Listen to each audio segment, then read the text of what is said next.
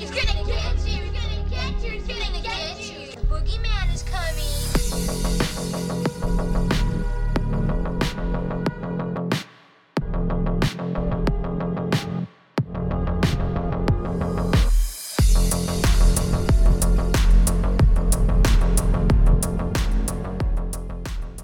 Welcome to this week's episode of Daily Horror Habit, the podcast for horror obsessives.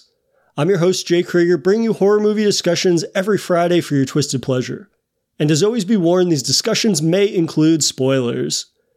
For this week's episode, I'm finally diving into one of my most anticipated films of the year, that being David Bruckner's Resurrection of Hellraiser. Odd, considering I'm not especially well-versed in the franchise's plethora of sequels, yet when you say David Bruckner is steering the ship, well, I don't need to hear much more to get these horror juices flowing. Anyways, Bruckner's Hellraiser reboot is the eleventh film in the franchise, and this installment follows Riley, played by Odessa A'zion, a young woman struggling with addiction who comes into possession of Lemarchand's Box, which summons the multi-dimensional beings of pleasure and pain known as the Cenobites, this time led by the priest, played by Jamie Clayton. Now, Riley and her friends must find her brother while avoiding the Cenobites' gifts. Imagine massive air quotes around the word gifts. Enough of my ramblings, as I'm thrilled to once again be joined by a returning friend of the show and contributor to the likes of Fangoria, Bloody Disgusting, Manor Vellum, Rue Morgue, and more. Please join me in giving a warm welcome once again to Pat Brennan. Pat, welcome back to the show, man. It's great to be back. I am also thrilled. This is this is always the highlight of whatever week that this falls on. Um, and uh, yeah, I love talking to you. Well, I appreciate that. And I think it's indicative, you know, of us enjoying talking about film and whatnot so much that we chatted for like an hour before we started recording yeah. this. Um, so, yeah, it's always nice to catch up with you, whether it's, you know, about life or horror films. Um, but I guess, you know, in terms of Hellraiser, um, as I said, I'm not incredibly well versed in Hellraiser or the universe. Within the last year, I read The Hellbound Heart for the first time. Hmm. I had, of course, seen Clive Barker's original film. Um, and then most recently I had seen Hellraiser Judgment, which was like the one that came out before this, uh, which is of the, the D V, the D T V fare. Um, so I myself am not incredibly well versed in Hellraiser, uh, but I'm curious for you, like what was your initial introduction to Hellraiser and would you consider yourself a fan of the franchise? It's weird. I'm definitely a fan of the franchise, but I've only seen like, I don't know, one quarter of the movies that that make up the franchise. Um, I'm a huge Clive Barker fan. My introduction to the, the franchise was uh, being a little kid and going to the video store and seeing the the cover of um, of the original Hellraiser, which is one of my all-time favorite posters. There's just something so absolutely striking um, with the design of, of Pinhead and just the sneer he has and the, the kind of uh, desolation behind him in the background, and he's holding that the box towards you and that tagline uh they'll tear your soul apart. um I think was one of them, and I uh, others might have had uh what was it angels angels for some, demons to others. Like it just it scared the living shit out of me as a as a kid when I would see that cover, and I I um it took years for me to finally get up enough courage to watch the movie. And then I did, and then it was this whole other experience, because if you're just going by the cover, you're expecting it to be your standard slasher film with this cool-looking bad guy, and then it turns into this, like, complete, like, mindfuck, this, like, psychosexual experience where, you, where you've got, you know, you've got Frank and, um, and uh, just th- this creepy, grimy story that doesn't even touch on the Cenobites until like later on. I mean, I guess it touches on at the beginning when you see Frank get torn apart, but anyway, I'm digressing. Um, no, you're good. I think also like, w- so a couple of the things that you just said really stand out to me about Hellraiser, right? I think that initially when I watched this at an age that was probably far too young, I was disappointed because I was under the impression it was yet another eighties slasher franchise, which it is clearly not. You know, upon revisiting the original one several times and even uh, seeing the second film, like to classify the core films, which I'll refer to as, you know, the first two, maybe the third, which I haven't seen, but I I'm, my understanding is that at least the first four films were like theatrical, right? Before it kind of digressed into this D T V fare that basically seems like it was just cashing in on the name Hellraiser. All shot in Bulgaria. Right. Yeah. Exactly. Um, but I think that, you know, in revisiting the original as an adult, I'm able to be appreciative of the fact that it is, while dabbling in body horror, it's more almost like a um, a noir, right? Yeah. A noir that has this psychosexual thing that almost kind of, I would say, feels along the lines of like a Brian De Palma film almost, or something along those lines, where it is this thing that, you know, is dabbling in the seedier side of either people or just situations. Um, but at the same time, like, relationships are at the core of that film, yeah. um, in a way that I didn't, you know, grasp as a child when I saw this. Uh, but as an adult, I had, you know, a greater appreciation for the fact that it subverts that sort of eighties slasher identity that I think everybody assumes just based off of that box art. Like you said, like, I had a similar experience as a kid wandering down the aisles of uh, Suncoast Video and seeing that and just being like absolutely terrified mm. and just confounded at what I was even looking at. Um, well, and it's so interesting how, like, you could just remove all the, the stuff involving the Cenobites and that lore and just have a perfectly amazing film involving, you know, Frank and his, um, it, it, yeah. And I'm, oh, now the character's escaping my name. Julie, that's the name of the mom. Uh, right? Yeah. Um, and their relationship and that kind of, uh, the way it kind of sucks everybody in, in the house and stuff. It, it's, and it's such a confident directorial debut from someone who, you know, could do it all, like Clive Barker. Uh, it's uh, he's so goddamn talented, like, yeah. Anyway, but yeah, um so the second film I really love as well. um Hellbound is is is a lot of fun. um I I start to, like, I wobble a little bit at um Hell on Earth, uh, part three. I, I rewatched that recently, and I don't know, man. It's uh, it's a little rough for me. Um, there's some, you know, fun aspects to it, but that's, I think, when uh, Pinhead really kind of derails a little bit in terms of the scariness of the character. Um, and part four is pretty good, you know, Pinhead in space, but that's kind of where I stopped. I was a big fan of um, The Hellbound Heart and a lot of other um, um, writings by Clive Barker. Um, the, the comic series, there's um, there's been a few um, kind of comic adaptations. Um, there's, in particular, there's uh, an anthology that I thought was just like the perfect, um, the perfect way to, would have been the perfect way to continue the films um, as a as a whole, where it, the the anthology series followed the kind of the exploits of the box as it went from person to person. Um, yeah, so yeah, I've, I'm definitely a Hellraiser fan. Um, not so much of a fan that I'll bother to sit through anything past Inferno, uh, right. except for this this remake. Um, yeah.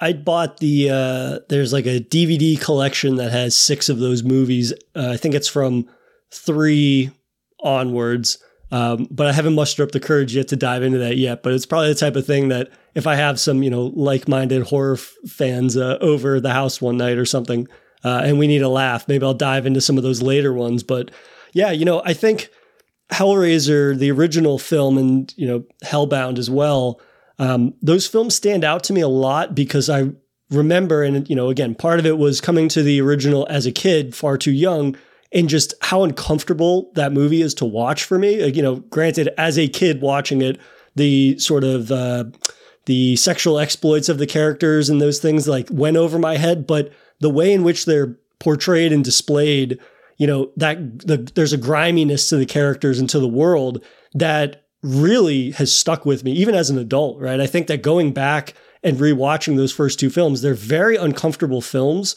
And it's not just, again, because of, you know, the sexual deviance or exploits of specific characters, but it's more so just the way in which Clive Barker doesn't shy away from the taboo, right? I think even in terms of the depiction of the Cenobites, right? The fact that they're in this like B D S M attire and things like that, right? For the time, and it has withstood the test of time, just in the sense that the film feels very unflinching in its showing audiences subject matter that you were probably not accustomed to in that time period. And I think the fact that he's able to make those elements of the film that aren't just tied to individual scenes, but maybe the entire construction or the aura of the film, if you will, uh, if that's not, you know, too pretentious to say, it's something that makes the film as a whole feel very unique and feel like a standout. Um, you know, I, I talk about it, or I asked you, like, oh, are you a fan of the franchise? When I think really that question is, are you a fan of the universe of Hellraiser that's probably best represented in those first two films? Um, and I think that that's a testament again to how strong those two films are, because I would say I'm a fan of the Hellraiser franchise, even if I could only recommend three out of whatever eleven or twelve movies there are in the series at this point. Um, but I guess in building off of that, you know, you're a fan of Hellraiser, you're a fan of Pinhead. Are you a fan of David Bruckner? Are you familiar with, you know, his previous films? Um, and if so, you know, what do you think is the standout talent of his as a filmmaker? Um, I mean, honestly, I... The only film of his I saw previous to, to Hellraiser was um, The Night House. Um, I I actually I think I might have watched it like the week before Hellraiser dropped, because I was playing catch up, as I always seem to be doing now that I am a father.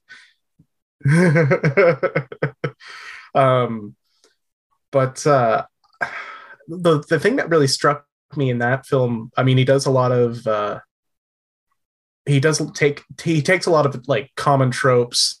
In that case, it was uh, you know the haunted house film, and and he kind of tweaks it just a little bit to feel fresh, or just enough to feel to feel fresh, and um, kind of keep people who are familiar with those those elements um, guessing throughout the film. But I think he also something I I really appreciated about The Night House was um, he really nailed. Because that movie is so much an, an exploration of of grief um, and understanding, trying to understand um, the relationships that we have with people after they're gone. Like try, like after after you lose someone, you kind of you have this distance from them, and you start to um, wonder about your own memories of them. In a way. Um, and he really nails that in that movie. Um, so like, I guess from like a psychological standpoint and from an emotional standpoint, he, he, he was doing some really interesting things in, in that movie. Um, and I guess I, I'm trying to think of like, I don't, since I've only seen what, well, two things of his now, I don't know if that's a common um, trait of his of his directing and and writing and just storytelling in general. Um, I feel like he kind of wanted to do a bit more of that in, in this um, iteration of Hellraiser, and didn't necessarily maybe get the chance to do that. Um, I'll say, as a fan of his work, and I've seen both this and The Ritual, um, which I definitely oh, recommend to Ritual? you. It's on. Yeah, he did The oh, Ritual shit. as well. Well, yeah. Well, that okay. So, yeah, that does that does solidify it. Yeah, I was gonna say, if you hadn't seen that, like The Ritual is a very different type of film in its um, in its purpose and its intent, its construction, but it does explore grief in a way that is very similar to The Night House, in that he captures a quality that it. I would almost compare it to you know what I was giving Barker praise for a minute ago, where I think that. Bruckner is able to attack those topics, and, you know, those are very taboo topics still, like, right, gr- dealing with grief, depression, uh, and those things. And yet he portrays them and tackles them in a way that feels very raw, right? I think, you know, specifically in The Night House, one of the scariest moments of that movie is when you see Rebecca Hall's character at work after, you know, she's had the service for her husband, um, who has uh, committed suicide. And, you know, she's staring at the clock. She's, and then she realizes like, oh, it's almost time to go home. And she looks down at her computer, and she's just been Googling handguns. And it's like, that right there is one of the most depressing and dark moments of that movie, because it just shows like how that grief can really, you know, strike somebody to their core, and it just to the point they don't even realize it, right? And it's almost as if they're in a dream-like state where they're doing things that they don't res- necessarily remember. Yeah. Grief um, and depression. And I think, that yeah, that that was that felt like such a. I had a, I had over the summer. I um I suffer from depression, um, and uh, I w- ended up going on medication this summer finally because um to kind of combat it. And there was this moment before I went on my medication where I was um, in a particular, particularly low dip, um in a in a depressive episode and. Um, I was like, I was at work. I work in a, in a library, and I was unlocking a bunch of study rooms that were at like the, the top of this five story building. And, um, I opened one of the study rooms, and I'm, and I was just looking out across the, um, kind of the horizon as the sun was coming up. And I was like, that's a really nice view. And then there was this intrusive thought that crept, that popped out of nowhere. That was like, I wonder how quickly I can get that window open. And it was scary as fuck. Like I've never, I've, I've, this is, this is getting, I guess, kind of dark, but like, um, I've never like suffered from suicidal thoughts before. And the way that just kind of like, just, just crept in so stealthily was, it just, it startled me to my core. And that scene in that movie feels so true to life, to like to anyone who, you know, has has ever had something like that happen. And the same goes for, I think when there's, he gets these little details um he he, he so perfectly. There's this moment right after um it's right at the beginning, and she um the main character is like saying goodbye to her mother-in-law, who is you know you know saying if there's anything we can do to help, et cetera, et cetera, give us a call. And she walks in, and she's got this casserole, because anytime you lose somebody, there's always like people always want to give you food and stuff. Um, it's just something that humans do. And uh, and she walks in, and she opens the garbage can under the sink and drops the casserole in, um, because that's what you want to do, right? Like it's, and then in the next scene, she's eating the casserole out of out of the container while on the couch. And it just felt like such a like he he really he just captures the humanity of that that moment so well, where you you just uh you need to, there's like a rage underneath the grief, and you need to lash out at something, even if it's something someone or something that's just trying to help, you know what I mean, or is supposed to be there for comfort. Anyway, that's sorry, that that kind of got really no, uh Please, I think that that is, you know, that's a, a testimony to the fact that he's able to get certain details that, you know, are, I, I found that I've shown enough people that movie, and, you know, even somebody that, uh, that has been on the podcast before, my friend Kate, who we covered that film actually together, and, you know, she works in um, mental health services, and she talked a lot about how that film really does nail certain aspects along the lines of what you had been saying, and I agree with as well. Um, but even showing it to my buddies that didn't know anything about it, the one thing that they said amongst, you know, they they were surprised by how much they enjoyed the movie, but they talked a lot about like how uncomfortable the movie is and how that could be very believable um, in terms of the depiction of mental health uh, and things like that. So I think that it's a testament to Bruckner as a filmmaker, and it's why I was so excited for Hellraiser, even if I'm not a massive Hellraiser fan. I was excited that he was going to be the one to reboot it, because I'm aware I'm have enjoyed his tackling tab- taboo subject matter surrounding things like grief and mental health and struggles and these things, and using the vessel of horror to tell those stories in ways that don't feel exploitative. If anything, it feels like a safe space to explore those things with um, for the masses, right? Um, and I think that I guess I always like to lead with like the elements of films that I appreciate the most, but I think that with Hellraiser, his reboot, that's the one thing that is devoid of the most of those three films, is that this doesn't feel like a film that he was allowed to tackle certain subject matter with the same rawness that he has in those other films. And it was equally surprising when I found out that the two writers, Ben Collins and Luke um, Piotrowski, uh, they both were writers on The Night House, and yet this is a film that presents its protagonist, Riley, as being somebody that is struggling with addiction. And yet I found overall that this movie largely lacks the sort of raw, upfront, genuine tackling of taboo subject matter the same way that those other movies did. Um, how did you find sort of Riley and her struggle, you know, pre-Cenobites? So this is all very complicated because one of the, so one of the things I really love about um, kind of the Hellraiser universe, and something that I relate to a lot with it, is that it's all about obsession. Um, like the lament configuration, people who are drawn to that are, are people who have the type of personality that can't stop falling down rabbit holes towards things. You know what I mean? Um, be it addiction, um, or just kind of ob- obsessive personality types. Um, and like, I mean, I guess not to get too personal again, although I'm going to get completely personal. Um, those types of themes have always like attracted me because I had that type of personality. I'm, I'm, uh, like I'm, I'm an alcoholic. I've been sober for three years. And so addiction is something that has been a thing that I've dealt with quite, um, quite extensively.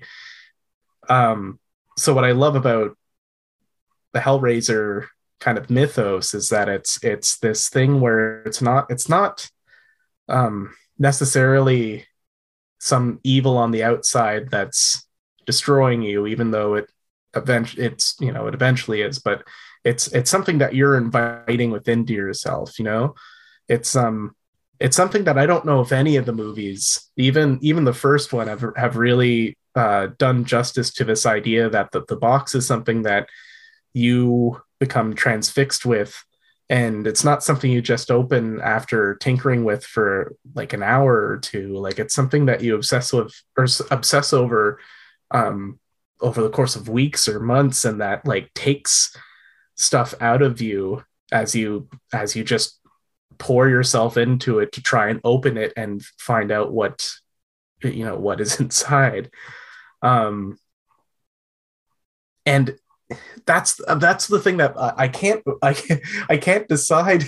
I, I I really like this movie, and I don't understand why I like it as much as I do, because I feel like in, in a lot of ways it it completely misses the boat in terms of um, the main character and her struggles of addiction, because there's there's for the most part it just I don't it just doesn't feel like she's actually s- struggling. There's one moment that felt very tr- very true to life where she um, She has a, she relapses, and she um, finds her old pill bottle.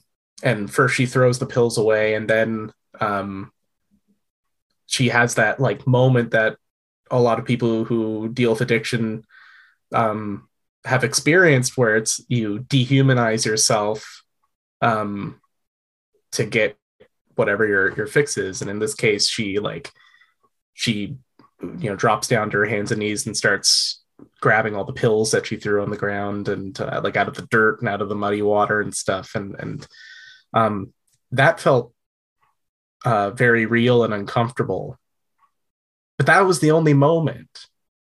And it's not even like, like it's obvious that the box almost chooses her when they, they first kind of find it, even though it mm-hmm. wasn't really, but you know what I mean? Um, yeah. But considering the uh, Bruckner's body of work, I would have thought that that would have been examined a lot more closely and and a lot more honestly than it than it was. And I don't know if that's the baggage that comes with tackling such an iconic franchise that has a such a distinctive um, visual aesthetic and and style to it, and being preoccupied with trying to not rehash that and attempting to make it your own, you know what I mean? And then maybe that's why aspects of the story kind of fell by the wayside. I don't know. It's it's it's so it's so funny. The more I watch this movie, the more I like it, but the more I'm disappointed with a key, like fundamental aspect of it, which is that that narrative. Well, that's the thing, right? I think that I've now seen this three times and I like it just like you. I like it more every time I watch it.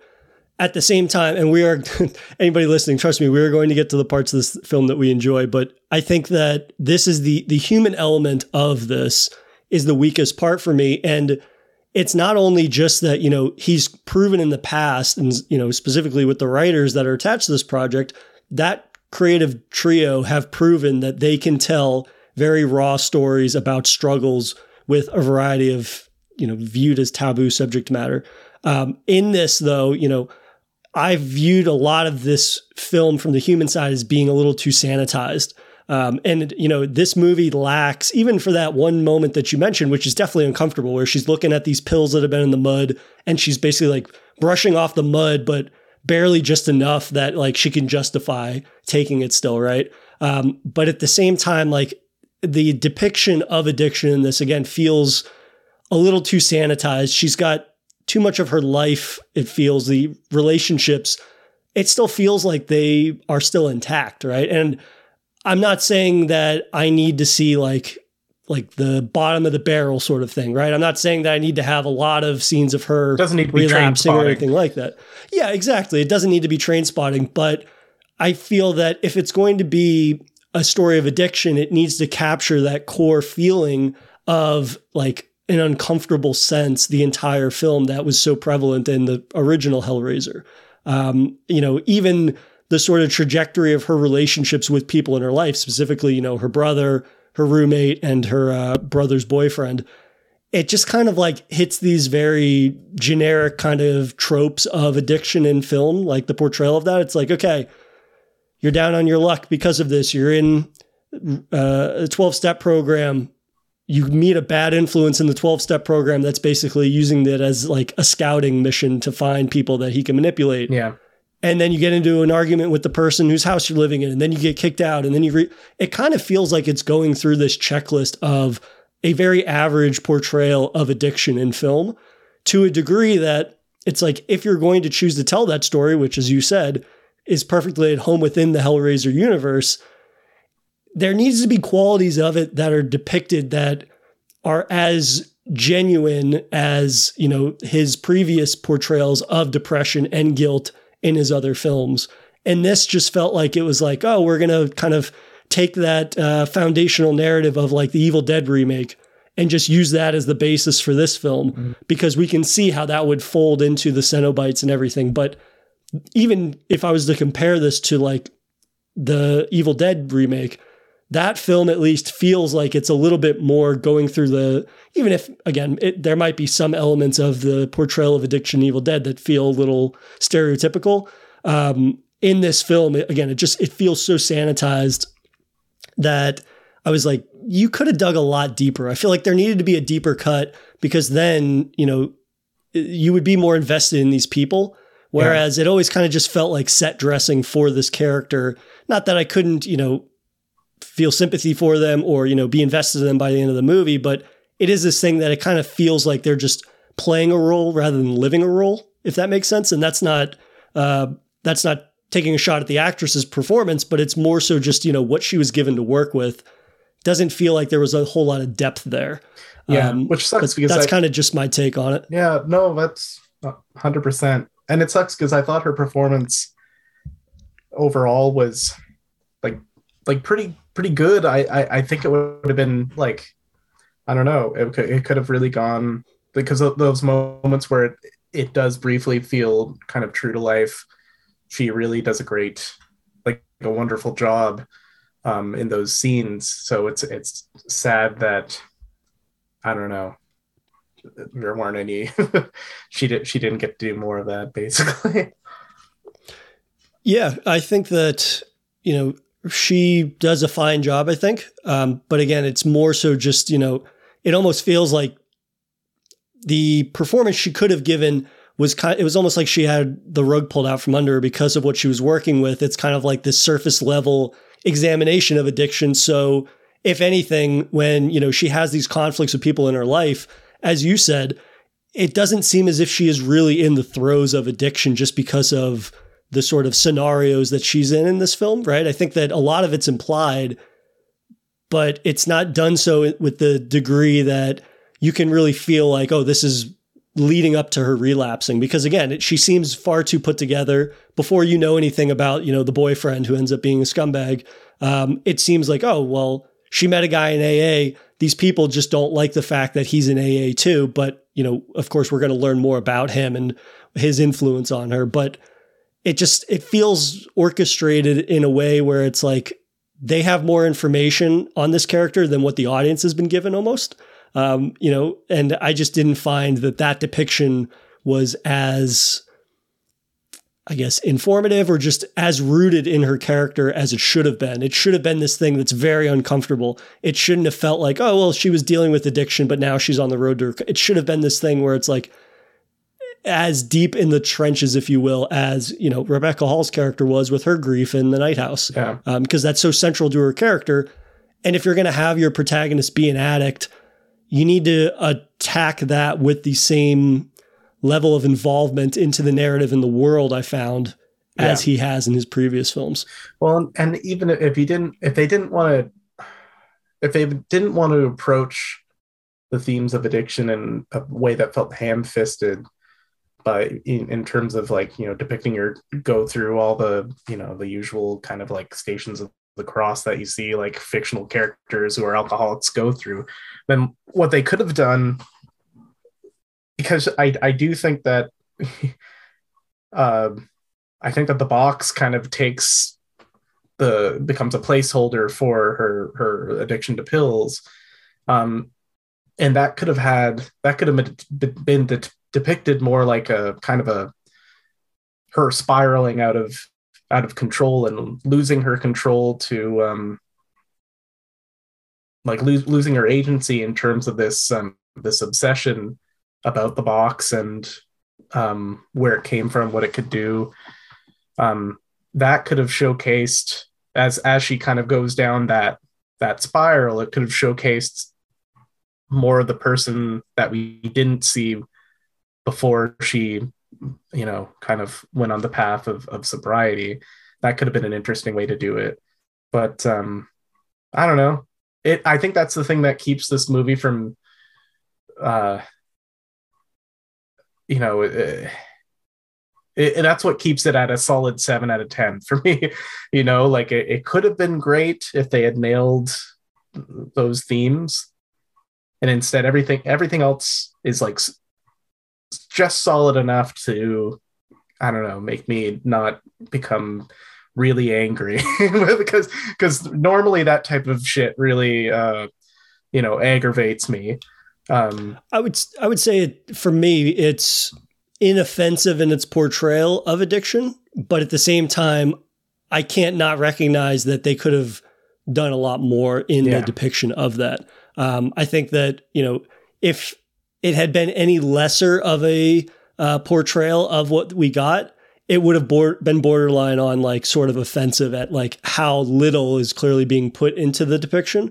But if, like you said, I think that, you know, what stops this film from being even more of a standout this year for me is that human element. Um, but at the same time, I think that, you know, there's so much more elements of the film that they really knocked out of the park, um, that I think are what made it such a standout for me still, you know, as a Hellraiser film. Um, and, you know, you mentioned the box, right? And I'm, I'm curious, you know, this film does something really smart, which is expanding the lore of the Cenobites and of the box itself. But I didn't find that it was nearly as laborious as it could have been, right? It doesn't feel like we're getting sort of a dissertation on the Cenobites and on the Leviathan and all these things. Um, how did you feel that they did on expanding that lore in the box? I thought they did a really great job of walking that tightrope between um, kind of paying homage to the uh, the lore that came before in the original stories and creating its own kind of um, like taking that sandbox and creating something new out of the materials that are in it, you know? Um, I thought that the idea that the, the box isn't always a box, that it's these constantly shifting um, configurations was like, you know, visually it worked really well. And just in general, the way that they um, kind of like crafted the device and showed the, the the way that it it worked as an actual puzzle box or puzzle device was was really cool. I kind of loved the, I didn't know how I felt at first about this, the idea that there's like essentially a stinger that comes out of the box once you've solved it, that um, that cuts you and essentially marks you as, you know, marks you for your meeting with the, with the Cenobites. Um, I didn't know how I felt about that, but the more I think about it, the more it reminds me a little bit of the the um, the Kronos device in in Kronos, Guillermo del Toro's first film. Um, Absolutely, that's a great shout. Yeah, and it, and it has. It's not just the fact that it marks you, you. You get the sense that there's some sort of hallucinogen or something that's that's pumped into you after you've been marked that um, allows you to see into this other dimension that, you know, these entities live in.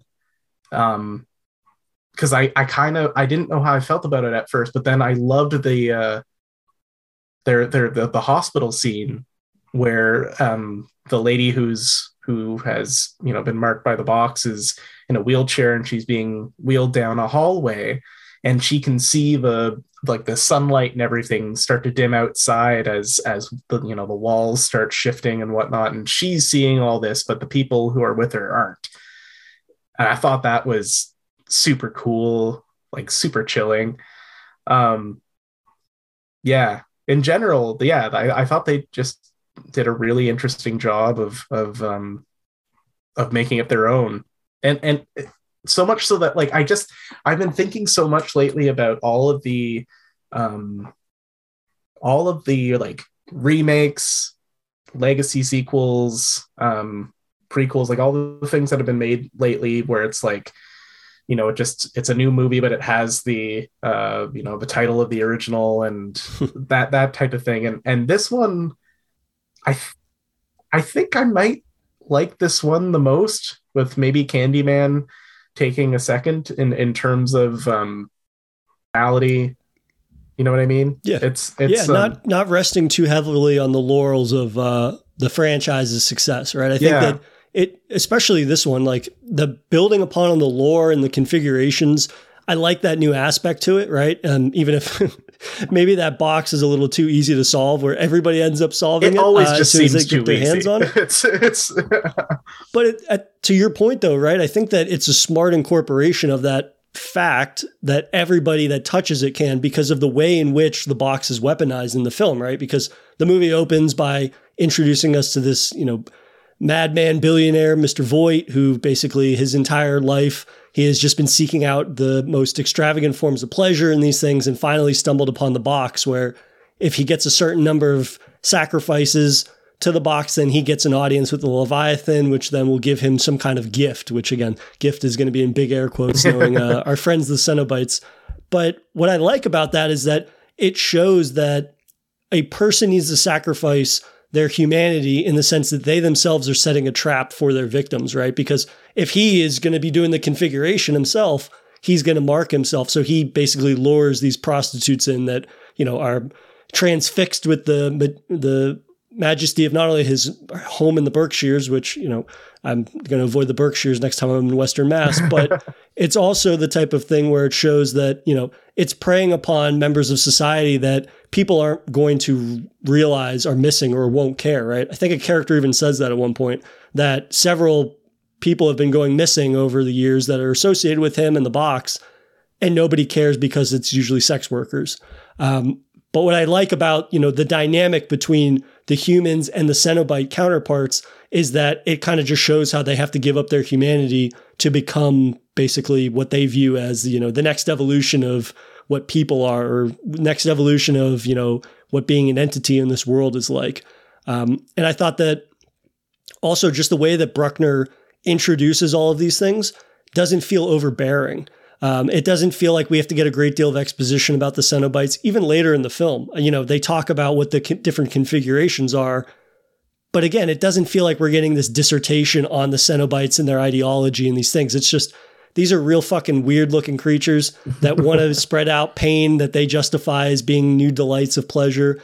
But at the end of the day, like, there are no Cenobites showing up unless people are not, you know, being the forefront of them coming into our world, of invading our world through their own shortcomings, whether it be the various things that uh, these characters deal with. That's the thing that makes the the um, the franchise so unique, is that this is something that you bring to yourself. Um, mm. It's not uh, something I really loved about uh, Doug Bradley's portrayal um, was that he's he's just so matter of fact. Um, it's it's like yeah. well, I'm not. He, he's not necessarily a bad guy. It's like, this is the thing that I do. This is you you asked for this, and and I came. Like it's it's it's not. There's no. They don't even feel that malevolent in in the um in in the in the uh, the original film. Um, yeah, it's it's it's yeah, it's such a cool idea, man. I really loved. Oh shoot, I'm forgetting. I'm I'm blanking on her name now. Who played uh, Pinhead in this film? Oh, uh, Jamie Clayton. Oh my God, yes, Jamie Clayton. I loved her performance so much in this.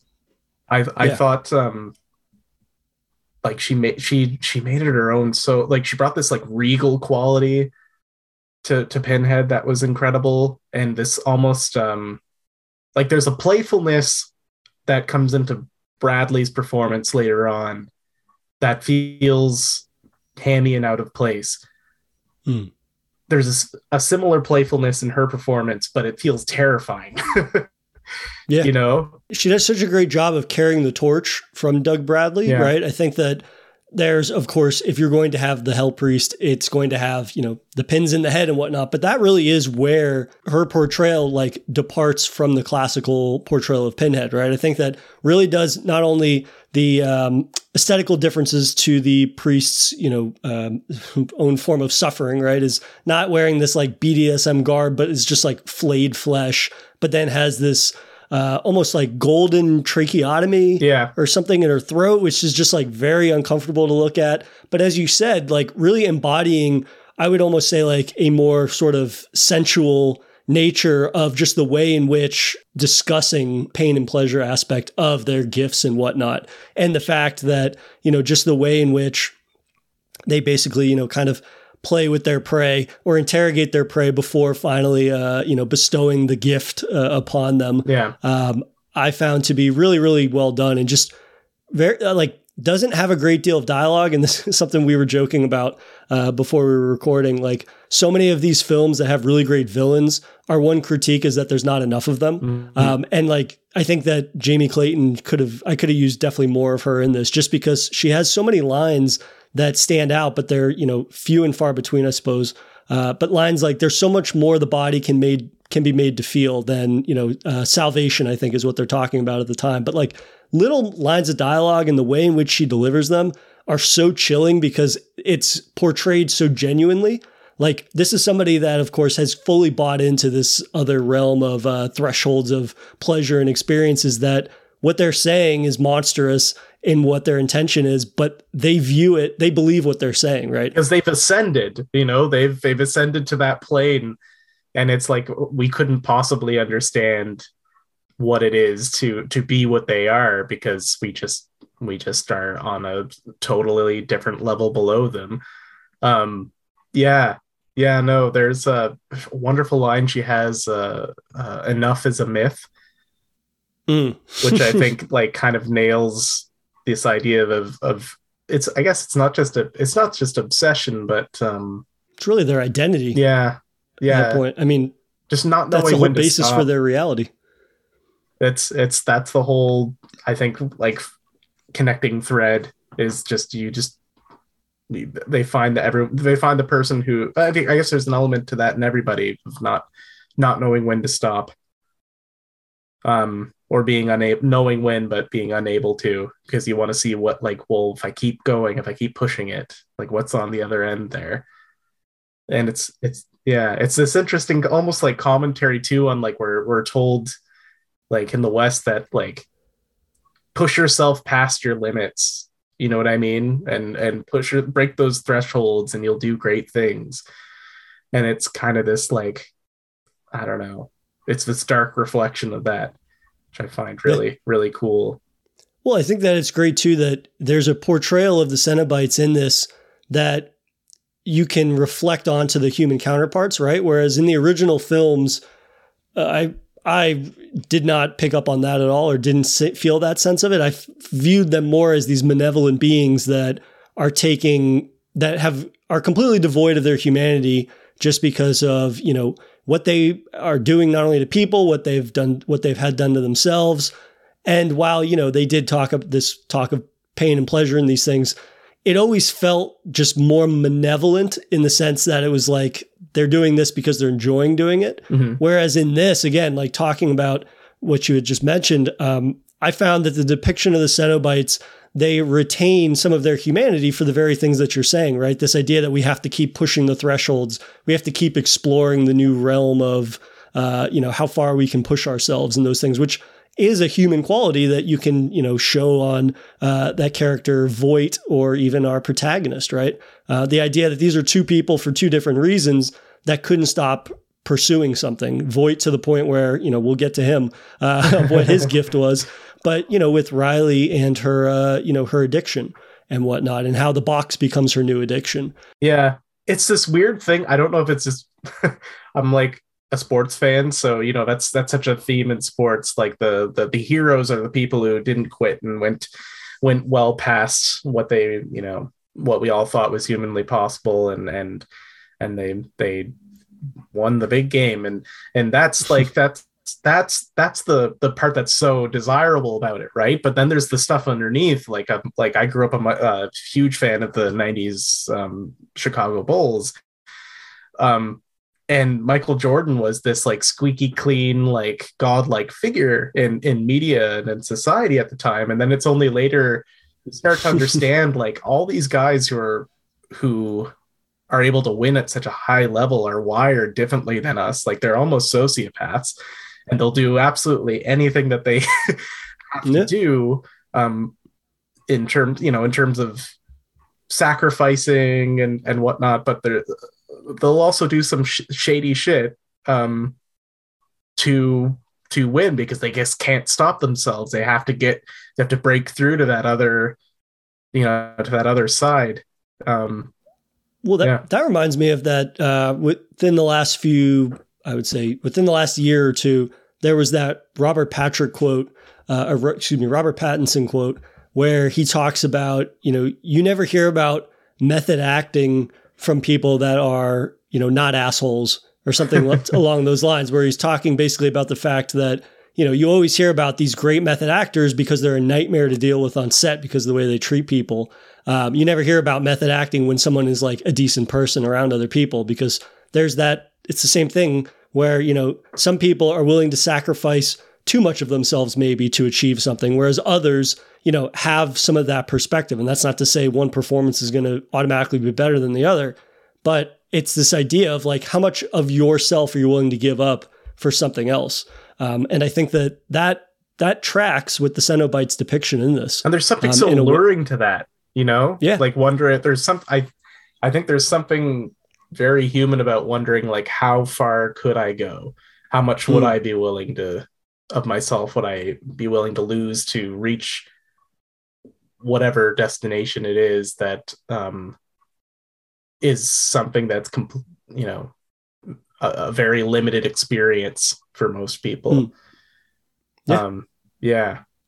Oh, what did you think? What did you think of the, uh, the other designs of the Cenobites? You know, we have Chatterer, who is, you know, a returning fan favorite, Classic. But I'm pretty sure, I'm pretty sure all the other ones were original, or, yeah. you know, they were renditions perhaps of some of the other Cenobites. But what did you find, what did you think of their, uh, you know, their uh, design? Um, they were all wonderful. I just, there's, uh, there's, they're very, um, part of the, I, I, I've also watched this movie three times now. And, and something I love about it is that there's just, you just notice all these little details that you didn't notice before with the way that, um, with the way that each of them are, are designed. Um, I feel like it's probably some, I feel like they probably resemble more what was in The Hellbound Heart, or kind of like vaguely described in in in the novella. And in terms of finding like the beauty in in um the like in things that are deplorable and hard to look at, it really does a wonderful job of of uh, of of doing that, because I, I love the the original designs with the like the B D S M leather leather and the uh of the of the Cenobites in the in the original films, but um there's this is just it's hard to take your eyes off of them, to the point where uh, that that final moment at the end where we see the Cenobite transformation of of Voight um is so beautiful and grisly at the same time. It's um yeah yeah oh man, there is a wonderment with which they present these again these atrocities that have been done to the human body, um that, you know, even if I've seen it three times, it still feels like the thing where my brain is slow to process what I'm looking at, because it's just it's so monstrous, right? Wonderment is a perfect that, word of saying or per- yeah. perfect word to use. Yeah. Like there's that creature early on that you hear before you see because of its heavy, raspy breathing, and it turns the corner and you're like, oh, what the fuck? It's got like its skin that's wrapped around its face, so its breathing is obscured, its arms are bound, and then you get that back shot of it and its entire spine is just exposed oh, and has these needles that are yeah. holding the skin. Like it's so fucking deranged. And it's it's funny, you know, you mentioned liking the original designs of the Cenobites and their like B D S M attire. And they wanted to do, they originally were going to do that for this film. Um, but after Bruckner was consulting with uh, Barker for that, they basically said like that stuff is too in mainstream media to be affecting. So yeah. It's like, what's the next best thing? You just have all of the skin flayed off of these Make creatures the skin, in these the, horrific ways. Yeah. There's a, um, at one point in the film, like around the climax where, um, uh, we get a, there's a kind of a close-up shot of the lower part of Pinhead as, as she's walking towards Voight, and you mm. can hear the sound of her, her skin with like, she's essentially, it looks like she's wearing a duster, but it's made up of like, of her own skin. And you hear it like mm. sliding along the floor, and it just, the visual itself is really um kind of stunning. The sound just yeah. oh, like I I I watched the first time I watched this I was I was homesick. I'd had food poisoning, and I normally I think we were talking about this before we started recording, like I'm not someone who's very squeamish at all. I think I told you about eating like eating ramen while watching The Sadness and being like, this is fine. Or did. Like eating a Subway sub while, uh, while at prenatal classes and watching birthing videos while like other dudes were like crying, and just be like, this is okay. This is, this is fine. Um, this, this movie actually made me like squeamish. Like the, it, it actually got a, uh, this, a very physical reaction out of my stomach in a way that not many movies can.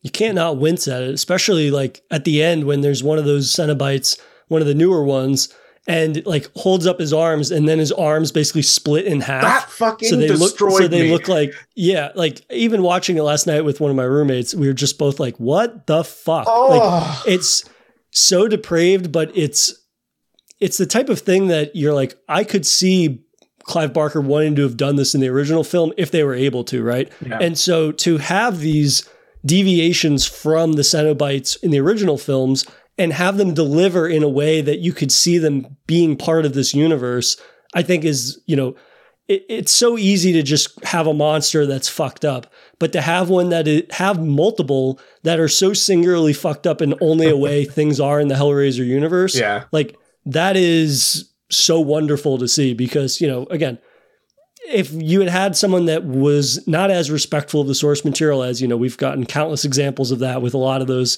D T V sequels where it's just doing exactly what they had done before, but worse. Yeah. In this, you know, taking creative liberties, I always want to see from directors, so long as they have the wherewithal to deliver something that has remnants of the source material itself. And this, you know, again, it feels like things that you would only read about in the Hellraiser books, and to see them come to life on screen um, is just, I mean, it's wonderful, even if it is, uh, again, as depraved as it is. Yeah. Let's uh, let's talk about some like kills or imagery that really stood out to you. Uh, they can be, you know, small, the smallest of moments or the biggest of moments.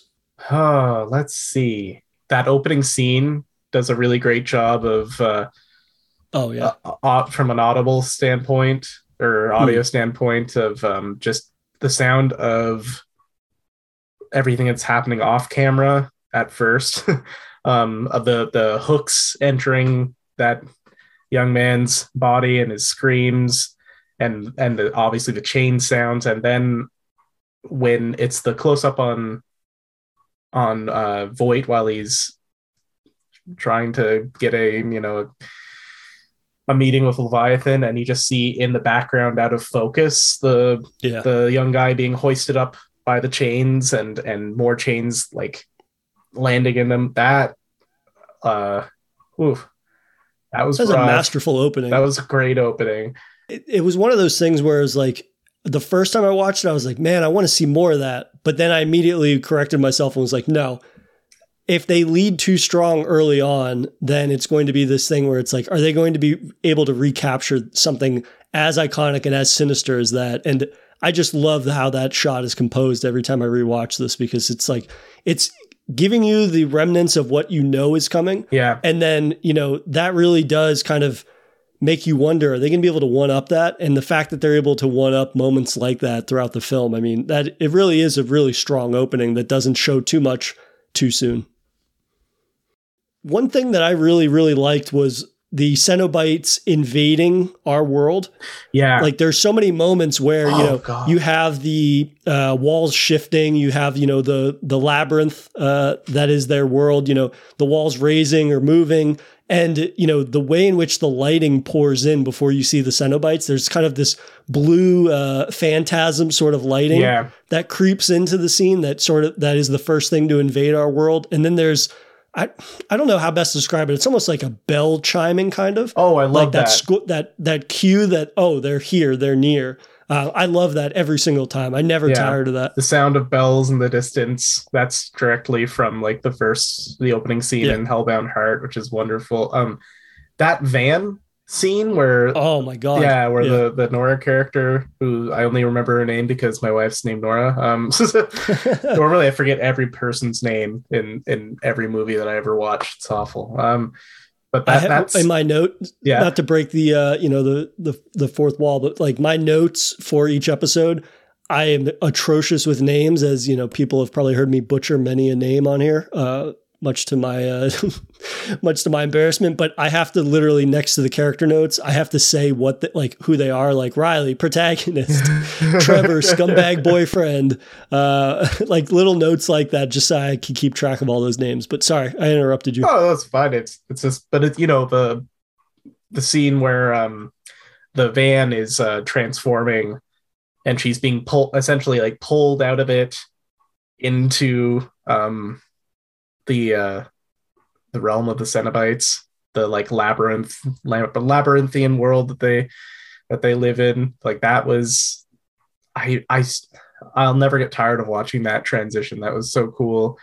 Yeah, I mean the the contrast between, you know, the van extending to this abnormally long length, but nobody else realizes. Yeah. But also what I love is in the background you have the wilderness um you know, drenched in that neon red. Yeah. And then she ends up right in their world and uh, has a really, really terrific scene with uh, the priest. And, you know, not only has this, uh, the, the chains, you know, flying through her and holding her up in the air, but then, you know, the priest starts sticking needles oh, through the her needle through the esophagus neck. Oh. And everything. And it's fucking brutal and uh, incredible. Gnarly. Oh man. Yeah. And there, um, there's just some shots that I still think, like, I love the, uh, the far, sh- like the, the long shots of, of Pinhead just standing in the courtyard in the moonlight. Um, oh yeah, yeah. Just waiting patiently for, because yeah, you know, the whole, th- that, that was something I really, really loved was the, the, uh, the kind of the mythology of this cage that Voight builds around his, uh, yeah, that rounds his, his, around his premise to, um, to, to keep uh, I don't know. Well, you know, that's the trap that he builds. I'm, just, I'm, I'm obviously we're in major spoiler territory earlier yeah, than this. No, spo- spoilers are fine. Yeah. What did you think of Voight? Um, I, I like the second part of his involvement in the film, right? I think that I, I was actually, the next thing I was going to bring up was, you know, him being the example of what the Cenobites' gift is, right? Yeah. And, you know, he was somebody that is obsessed with pleasure. And so when he gets an audience with the Leviathan, he basically wants uh, never-ending pleasure or the next threshold of pleasure. But in, of course, the Cenobites' uh, gift, uh, and, you know, the air quotes around that will be apparent in a moment. Um, he basically has this, this fucked up, like, golden machine that gets basically skewered into his chest. Yeah. And it's a machine that his nerves run through. And every, I don't know, like thirty seconds or sixty seconds, the machine starts grinding all of his nerves. So he just has this unbelievable sensation of pain of, you know, his nerves being grinded. It's like his nerves are like the the chain, the bike chain and, and uh, yeah. you know, yeah. It's, uh, yeah. And it's, do you know what's really funny about that? So I completely bought into that. I was just like, yeah, magic. It's just, It's just, you know, it's it's hell magic, and and and I was tr- I had no qualms with that. But then when we when we see him in the light for the first time, fondly, I'm like, so you're fucking telling me that in the six years that since the the opening of this of this movie, when we're we're we're basically assumed that he gets, you know, impaled with this thing, that he's still shaving. He only has a five, five o'clock shadow, and his hair is barely even that long, and it's been six six years. This guy's nerves, he can barely, like, he can't sleep.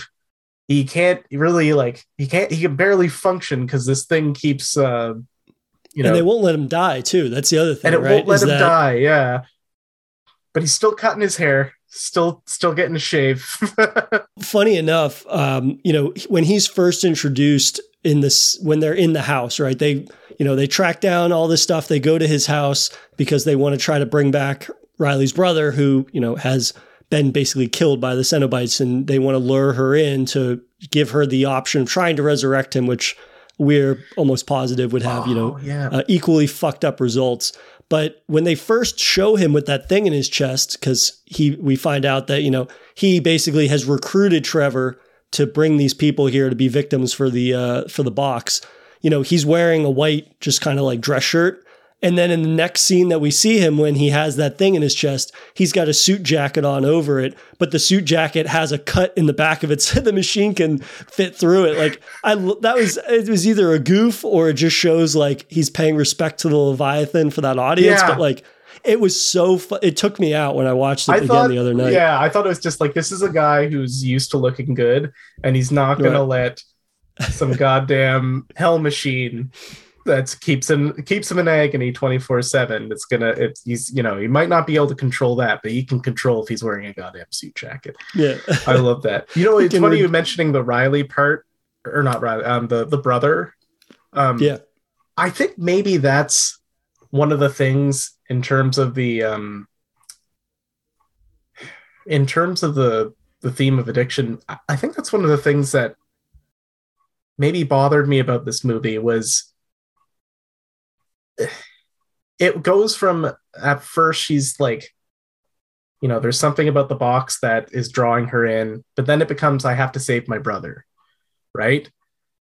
And I just, I think it would have worked a lot better if it was, you know, it wasn't about her saving her brother. It was just about her being drawn into the the obsession of with the box.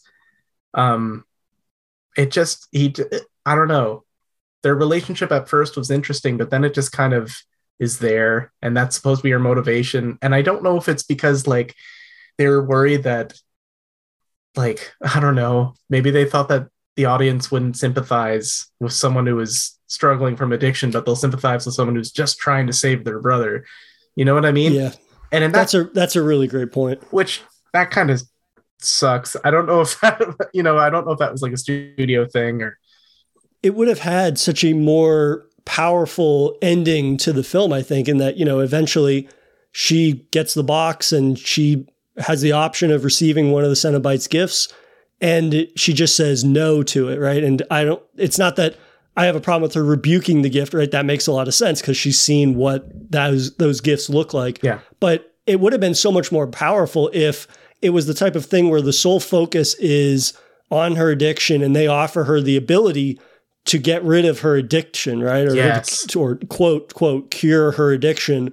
But, you know, she says no because she is willing to, you know, deal with that struggle on her own in a way that, you know, is living with sobriety and how it's a constant battle. Um, but I feel that would have been more empowering, right? If it's more about taking ownership over things she can't control, but the willingness to work on it every day, conceivably for the rest of her life, versus like, I, I guess I can live without my brother being dead. Like that element again is like, that was kind of just feels like studio notes because one hundred percent. It's not indicative of the depth that Bruckner is willing to go typically with his stories that, you know, dabble in subject matter similar to this. That's a really good point. It, it, instead of just, it's, it's like, okay, my actions killed my brother and I'm okay with living with that now. But it's like, how did you get to that, that point? It's like, it's, it's like, oh, during the course very quickly during the course of this journey, I've learned that it's better to live with the you know, consequences of your actions than, than, um, you know, try and avoid them. But like uh, that, I don't know, that just doesn't make any sense. It's not like she's looking at she, what, where does she have the example of someone who was trying to avoid the consequences of their actions? And you know what I mean? Like we don't get any backstory on Voight other than he was somebody who's obsessed with, he was a, you know, billionaire who was obsessed with the occult and, and um, debauchery and stuff. But he's, there's nothing, there's, that was, that was it. He's, he's kind of two dimensional in that, in that sense. There's nothing really, we don't get a sense of his motivations. So where the hell does she get to the, I don't know. Yeah. I, I think that uh, his character, so long as he solely exists for that scene where he's got that thing in his chest, I'm fine with. But yeah, as a, as the, uh, the human antagonist of the film, he's pretty much whatever. He's almost nondescript. He's so vanilla. Um, that's also something that I noted, um, just going back and revisiting the original two films, like those, Hellraiser as a series has always, you know, dabbled in sex and shown like the taboo side of things. And for this movie, again, like it just felt like, again, a little too sterile, even in that regard. Like, yeah, there's two sex scenes in it, but it's like, it's just You're barely, I don't know. Yeah. It feels very vanilla. It's very kind of just like, oh, hey, look, we've got two sex scenes in this, but again, in terms of like capturing one of the core themes of Hellraiser, or if you go so far to call it like a vibe of Hellraiser, it almost feels like a very sexless film in a way that's so core to the identity of what Hellraiser is. I would say it needed um, fifty percent more horniness. It yeah, was um exactly. I remember when the when the trailer came out, we were all, you know, losing our minds over it, and I really loved the trailer. But someone had pointed out that the rating on the trailer was like P G. I think it was P G, and I was like, hmm. "Oh fuck! If, are they making trying to make a P G Hellraiser? Like, how the hell is this going to work?" Now it was R. Yeah. Um, I'm assuming because of the strong gore. Um, but yeah, the the sexual aspects of it that that that was you know prevalent in the first film and, and in the second and and in, obviously in the novella and, and in basically everything that Clive Barker touches. Um, notorious uh, horny author, which is not something to scoff at. Notorious horny boy. um, yeah, it just was kind of sterile in that that sense. I, I don't. Yeah, it was that that kind of disappointed me. Once again, the the fundam there are so there are fundamental things about this film that are like fall on their face failures, and I think it speaks to the strength of everything else that it's. Is um, something like a movie that I, I think is uh, has a lot more going for it than what people have been saying. Because I, I think a lot of the reactions I saw well, were, well, you know, it's better than most of the sequels, which I feel like is kind of like, you know, it's just kind of a... It's a backhanded, backhanded compliment. compliment. Really. I mean, the bar was non-existent at this point, right? Yeah. I can watch for the first time uh, Hellraiser Judgment. And I think I like that movie more than most, but that's still a bad movie. Like, it's not a good movie. So the idea that, you know, the bar was basically non-existent and this is what we got, like, I hold this up in much higher regards um, than some of, as you said, some of those other legacy sequels as of late.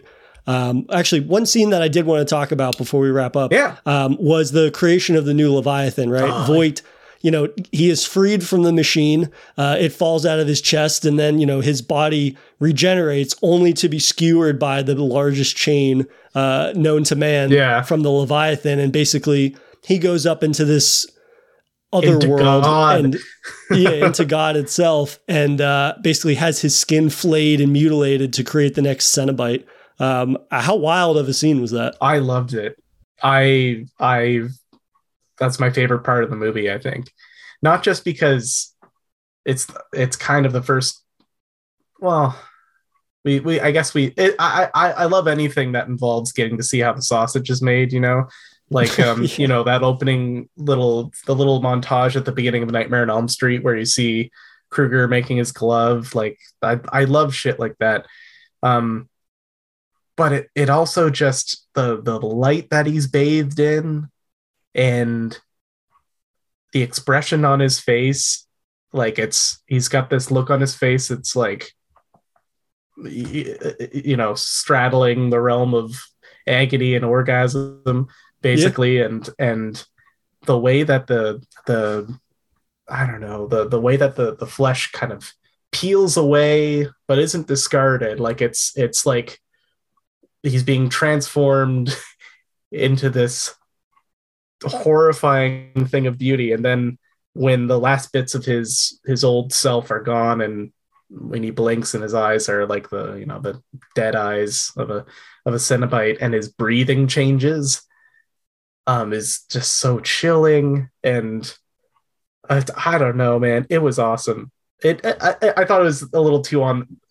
There's always the, oh, they, they gotta make the, you know, they gotta be looking like they're on a crucifix. I always find yeah. that stuff just too on the nose, but I was so blown away by that sequence that I, I was able to forget it. Yeah. I think that that scene nails the contrast that is, you know, um, really the Hellraiser brand of dabbling between portraying something as angelic, but also horrifying.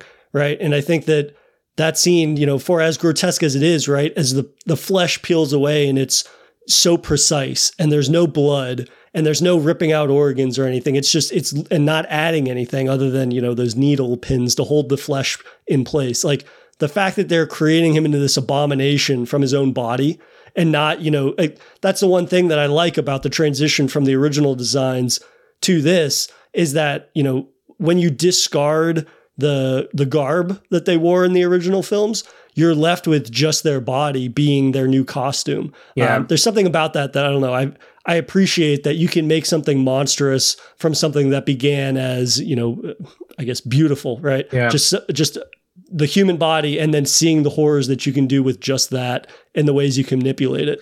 Um, that's something that I appreciate about the deviations that they made with the new Cenobites, is that, you know, while there are, you know, Uh, either homages or building off of things that had already been established, they're able to just show such a wide swath of ways in which they can just mutilate the human body in these really, really despicable, but uh, creatively, I suppose, satisfying creature designs. I love too that their genitalias are all, I think, pretty much gone. I, I think everyone had that, like the, the larynx thing that Pinhead has is, yeah. I'm pretty sure, in everyone's crotches.